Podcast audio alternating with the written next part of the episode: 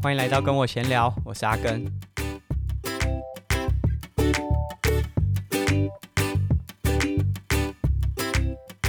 这一集是我们跟我闲聊在二零二二年的第一个单集节目，那来分享一些近况啊，还有阿根自己的一些想法，尤其是这是我来到中部中台湾的迈向第五年了，啊，其实自己心里有一些心得，也想和大家分享。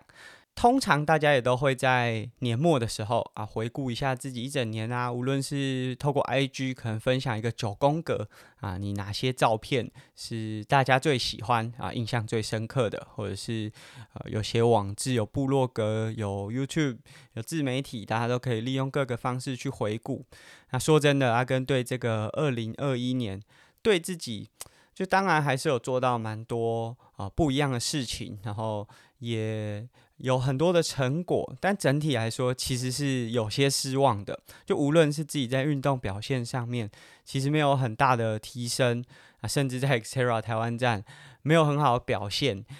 那这这个我觉得在运动表现上可能不算太大的冲击，因为在疫情的年间，呃，其实很多状况都不是自己能够掌控的。当然我没有确诊啊，但是就这个。整个比赛的节奏啊，备赛的方式可能都有一些影响。那加上，诶，我有工作，我有一个进入到一个正职的工作，但也因为这个正职的工作，原本自己是抱持的期待，也许大家可以去去听之前的单集啊，我自己是有自己的期待啊，没有做到，然后感觉好像。离自己想象中的自己有一点距离，那种失落感是我觉得这个二零二一年并不是很棒的一个点。但是我觉得在二零二一年还是有一个很大的突破，就是更勇于去面对自己的弱。其实。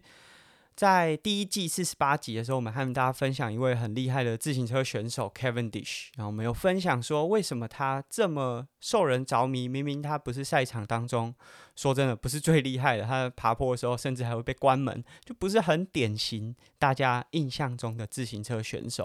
但他就是真的不会去隐藏自己的弱点。那我觉得不是说我们要一直说自己不好的地方，而是当你能够面对自己那些。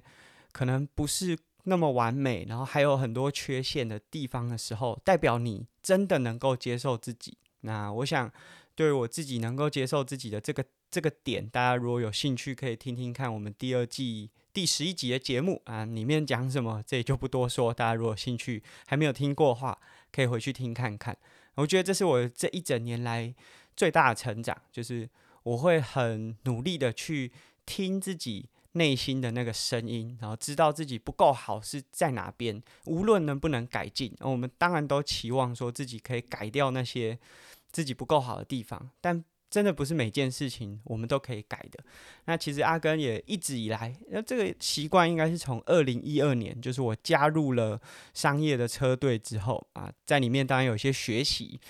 他们都会整理年度的报告，所以我也开始整理我自己的年度报告。这是从二零一二年一直到现在，我每一年都会把这个发给可能在这一整年，不管是赞助我的厂商，还是有合作过的伙伴，那我会把这个报告整理给他们，让他们知道说我在这一整年里面做了哪些事情，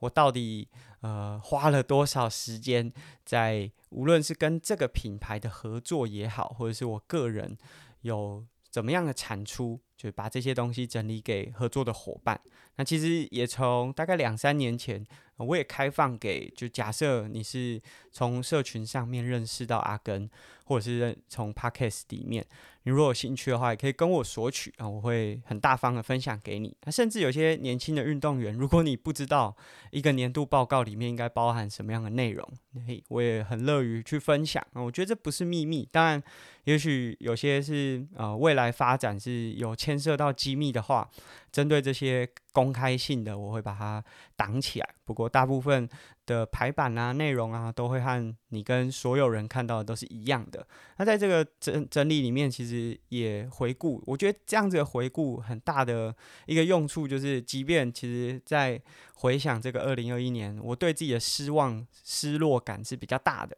但是，当你看到这个回顾报告，也会知道说，我自己还是很努力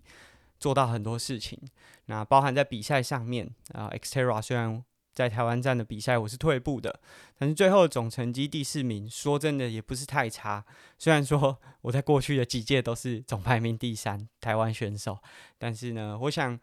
呃，这就是一个努力的方向。今年不够好，下次再来。当然，二零二二年我没有参加 Xterra 台湾站，但是我会参加 Cape Epic。那在其他的比赛，可能都是地方型的赛事，像桃园市长杯啊，啊、台北市的选拔赛啊，这都拿到还不错。那全国级呃全国运动会的时候，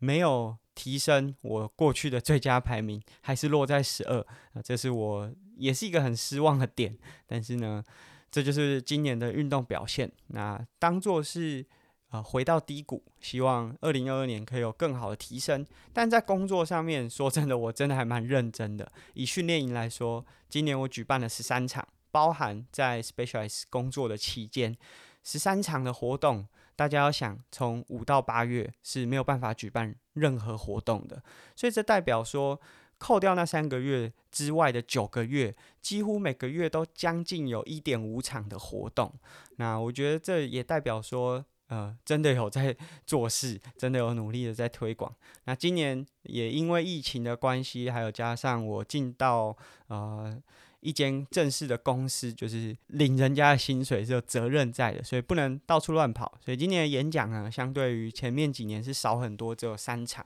但是在上 Podcast 节目，我自己都觉得我是不是自己的节目没有办法很热门，所以我就去上很多很热门的节目。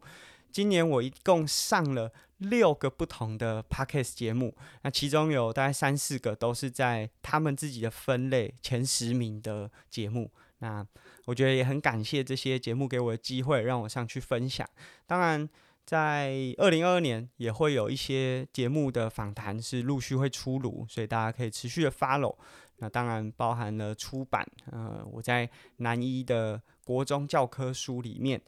第六册健体领域的自行车单元也终于就是写写起来，就是如果以实际动笔到通过。国家教育研究院的审查，总共是两年的时间，哇，这真的是比我自己写一本书都还要久，所以这真的是啊一个大工程。虽然它在整本课本里面大概只有十二十三页的页面，但是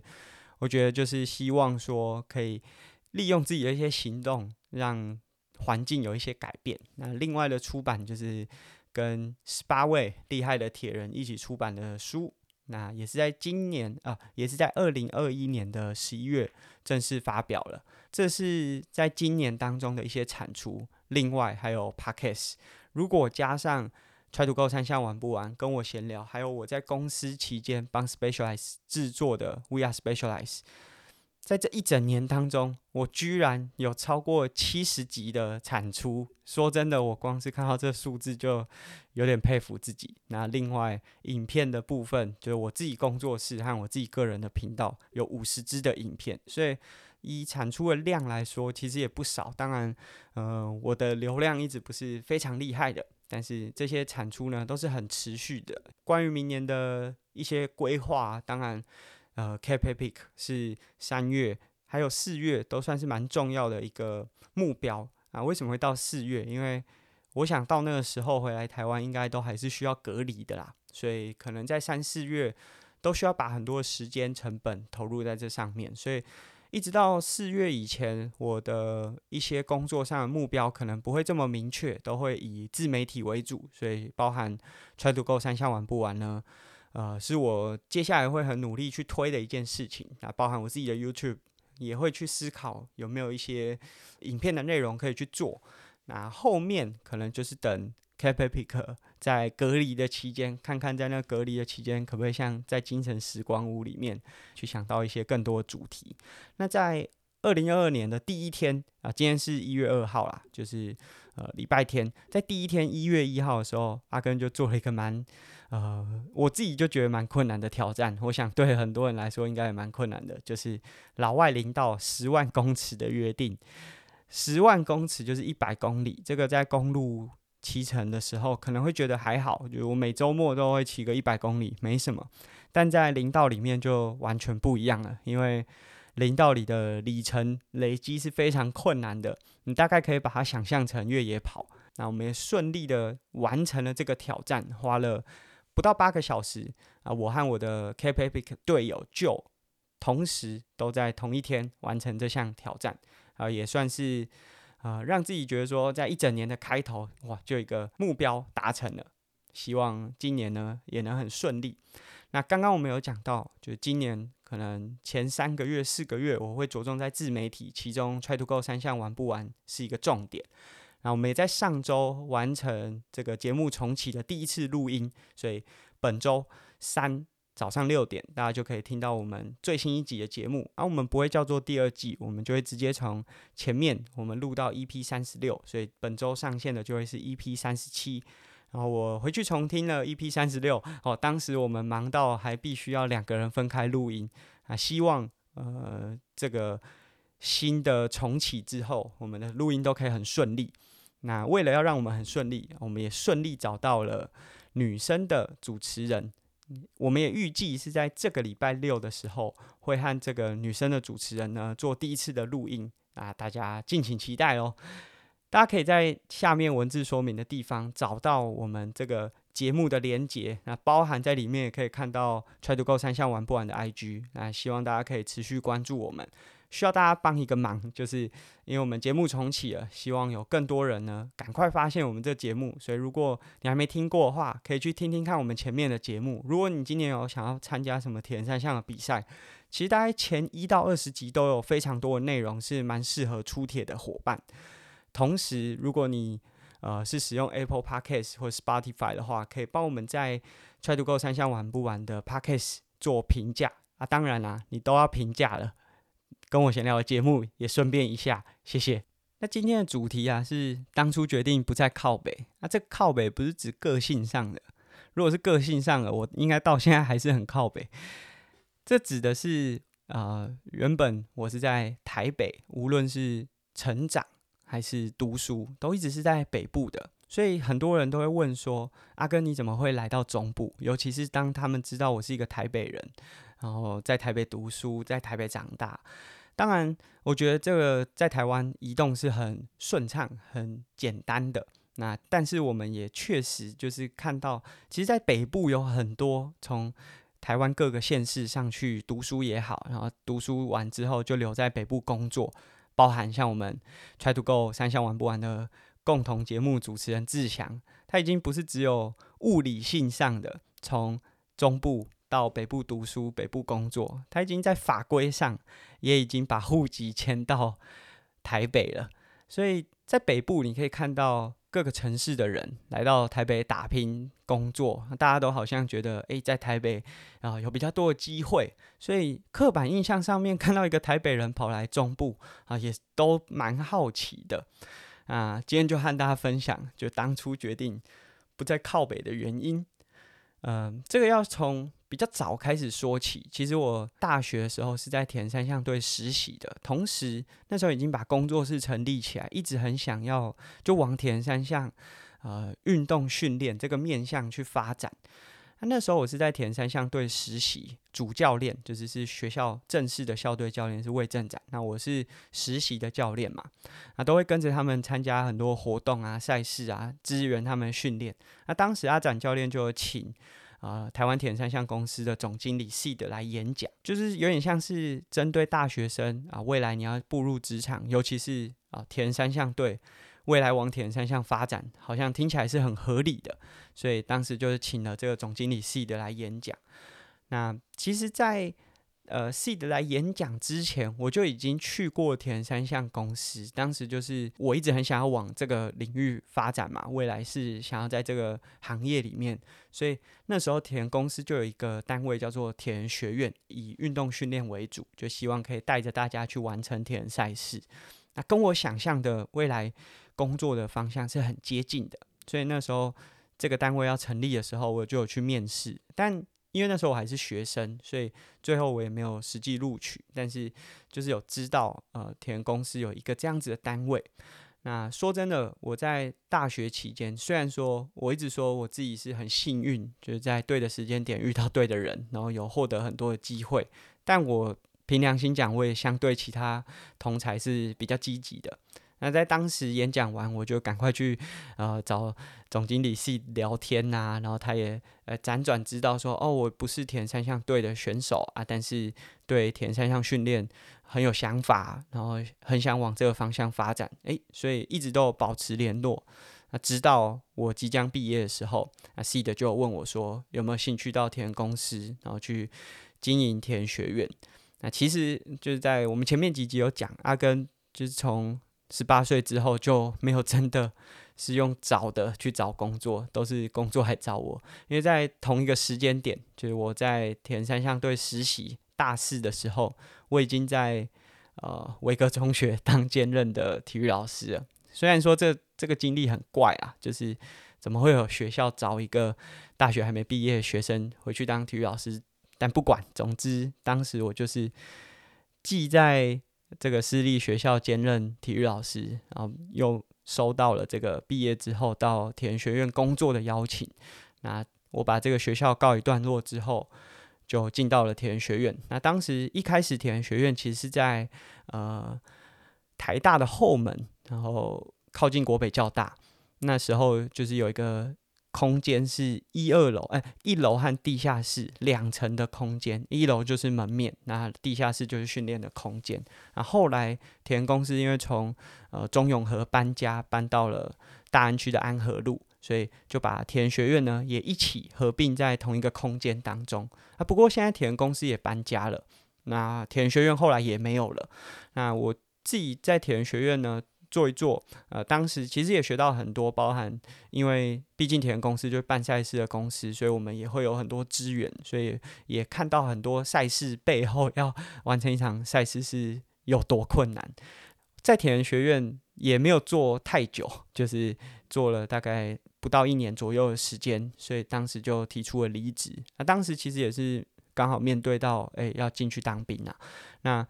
这个离开铁人学院的同时，总经理系的就问我说：“诶，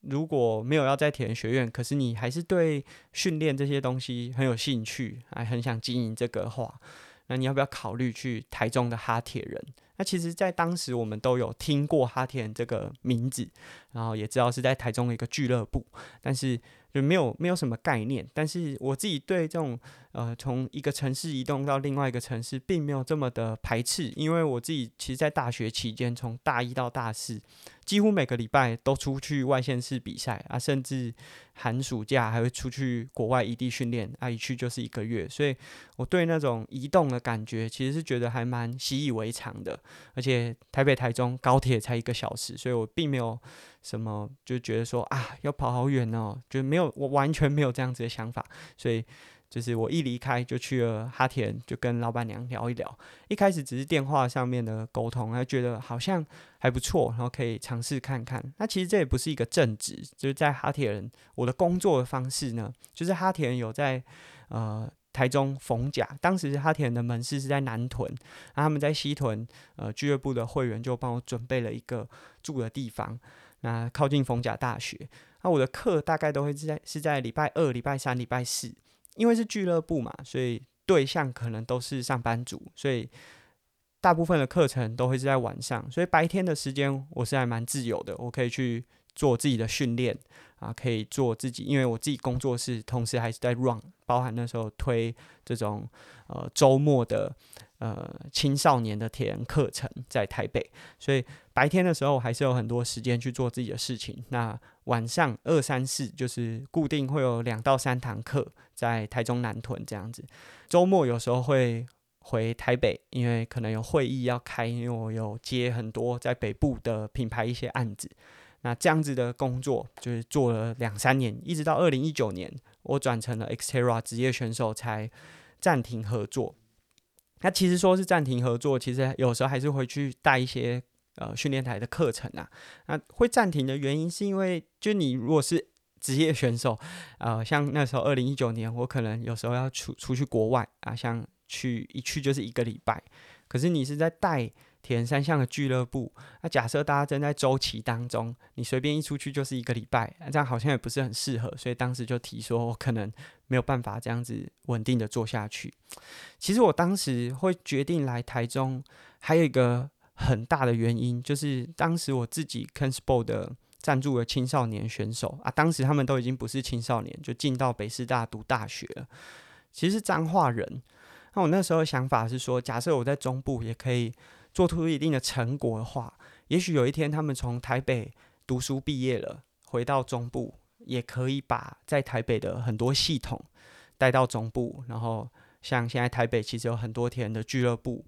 其实是可以做起来的。那我想台北做起来，中部应该也有机会。那但是总是要有一个人开始，这是我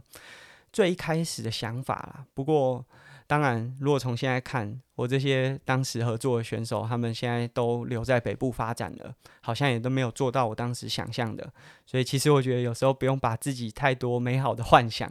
真的呃想得太好。但是，我觉得在中部工作这段期间，也确实认识很多人，然后获得很多学习的机会。就是我不要说有多大爱，想要为自己合作的选手有多少的想法，至少。对我自己来说也是很大的升华，很大的帮助。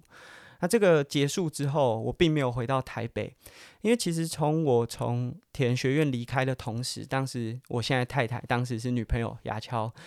他也在田人学院协助我去经营这个学院的很多事务。那当时我要离开，他也同时离开了，那他就回到彰化园林带校队游泳队，虽然不是。呃，正职的教练就是一年一聘的，但是他也带得很稳定，一直到现在都还是持续在带。所以我离开哈田的之后，我就呃到园林。那我看他就是我们觉得说他在呃园林的工作其实也还蛮稳定的啊，做起来都还蛮 OK 的。所以我们就是在二零一九年的年底在呃园林买了房子，所以我们就住在这边了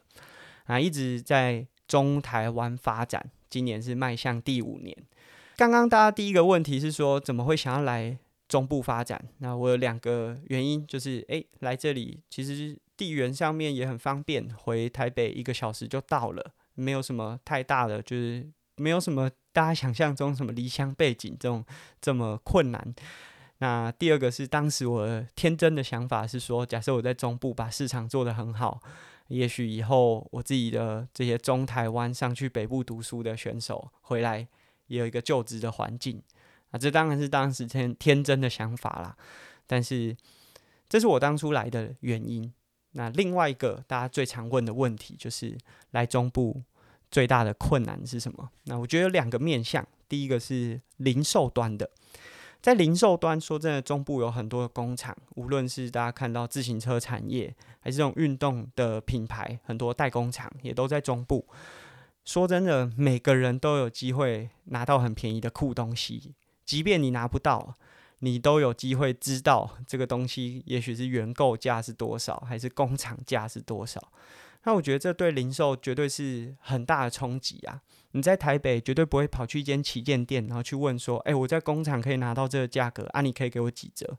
但在中部，我想很多零售业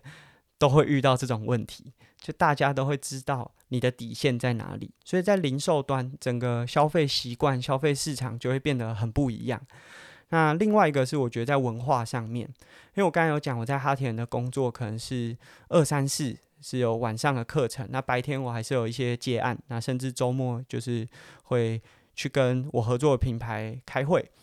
那我想在北部，呃，很多品牌商工作的这种方式都已经比较能够接受这种自由工作者，啊，或者是说有些媒体啊、影音啊接案，在北部来说相对是比较成熟的。那在中部，因为制造业比较呃。重症啊，所以大家的思维是相对来说是比较希望，就是我觉得是保守，嗯，会比较希望说，无论是你配合的伙伴，还是这东西，就是要属于他。所以第一个，他比较不能接接受这种接案的方式，他会认为说很多东西是机密。你如果接了我的案子，又去接了其他品牌的案子，那怎么办？就是这时候，很多时候你不得已。你还是得回到北部去跟那些比较能够接受你的品牌商合作，所以我觉得这是在文化上面，就是工作形式，北部当时都已经慢慢能够接受自由工作者啊。我想，啊、也许在疫情慢慢有越来越多的，也许他原本也是制造业思维的厂商或是工厂也慢慢能够接受自由工作者的出现。那其实呃市场的环境一直在改变，这是慢慢都可以调整的。所以我觉得刚刚讲的零售端和文化端是来中部刚开始我认为比较大的困境。但我觉得啊，就最大的困境都不在这边，就在零售端，你可以靠你的服务、你的整合去战胜市场上的那些价格战。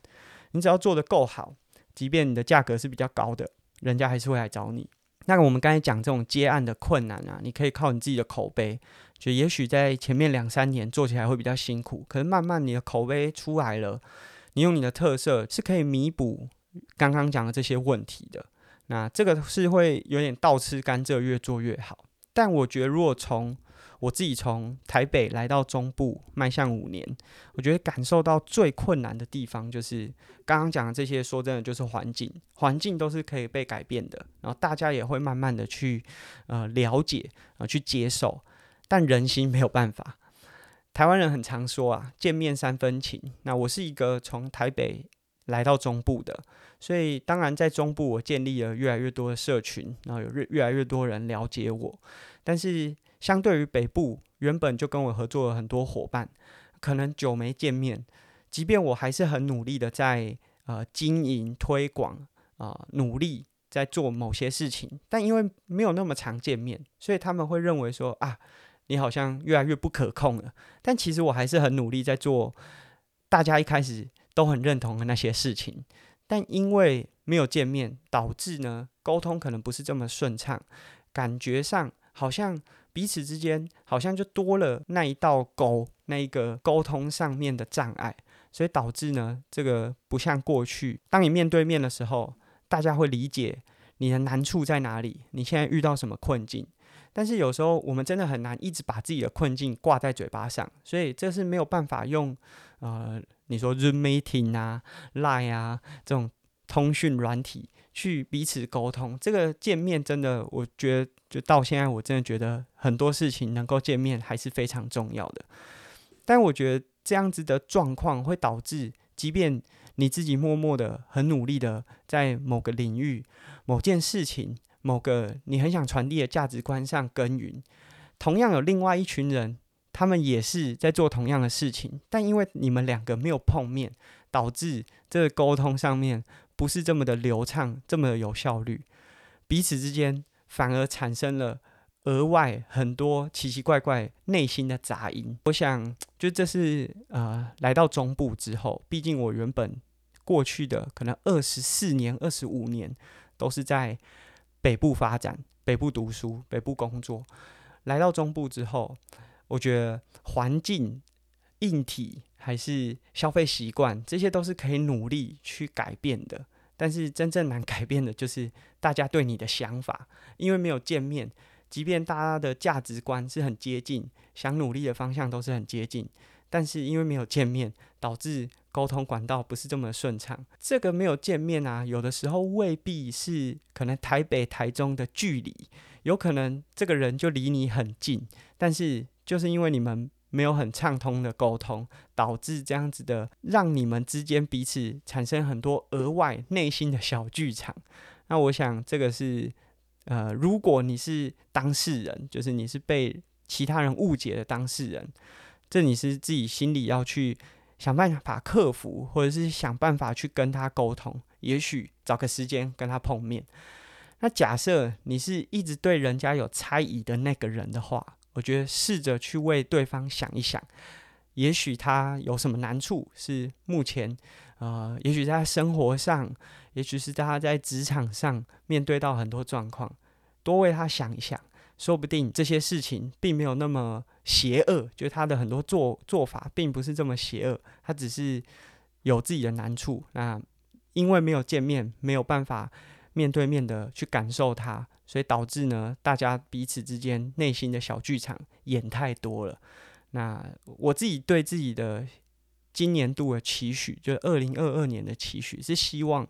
以前我们都会讲啊，我甚至有一集就叫做“努力没有被看见，是因为你不够努力”。但我希望我今年的自己是变成足够强大，强大到就算我的努力没有被看见，那干我屁事，因为我有努力过就好了。从北部来到中部发展，当然面对到了很多的改变，那生活环境也好，周边的伙伴不断不断的在变化，然后大家对我可能也有很多不一样的想法，甚至有些人觉得我变了啊，我觉得我没有。但是我想在这个来到中部迈向第五年，希望呢，就无论是在中部继续发展，还是有一天又移动到下一个城市，还是回到台北。都可以和大家持续的保持我们想要做的那个目标发展。那这是我们今天的节目，我没有说得很明白，但是我想和大家分享的，就是很多硬体上、环境上的东西都是你可以努力去克服的，但人心很难，你需要靠面对面的沟通，才有机会去米平大家内心的小剧场。这是我们今天分享。在本周三，Try to Go 三项玩不完呢，会上架我们重启之后的第一集，也就是 EP 三十七。同时，我们也找好了女生的主持人，预计在这个礼拜六，我们会和女生的主持人搭配，所以大家可以在我们的文字说明找到 Try to Go 三项玩不完的节目连接，包含 IG 啊。其实我们现在有很多努力去把这个节目做得更完善，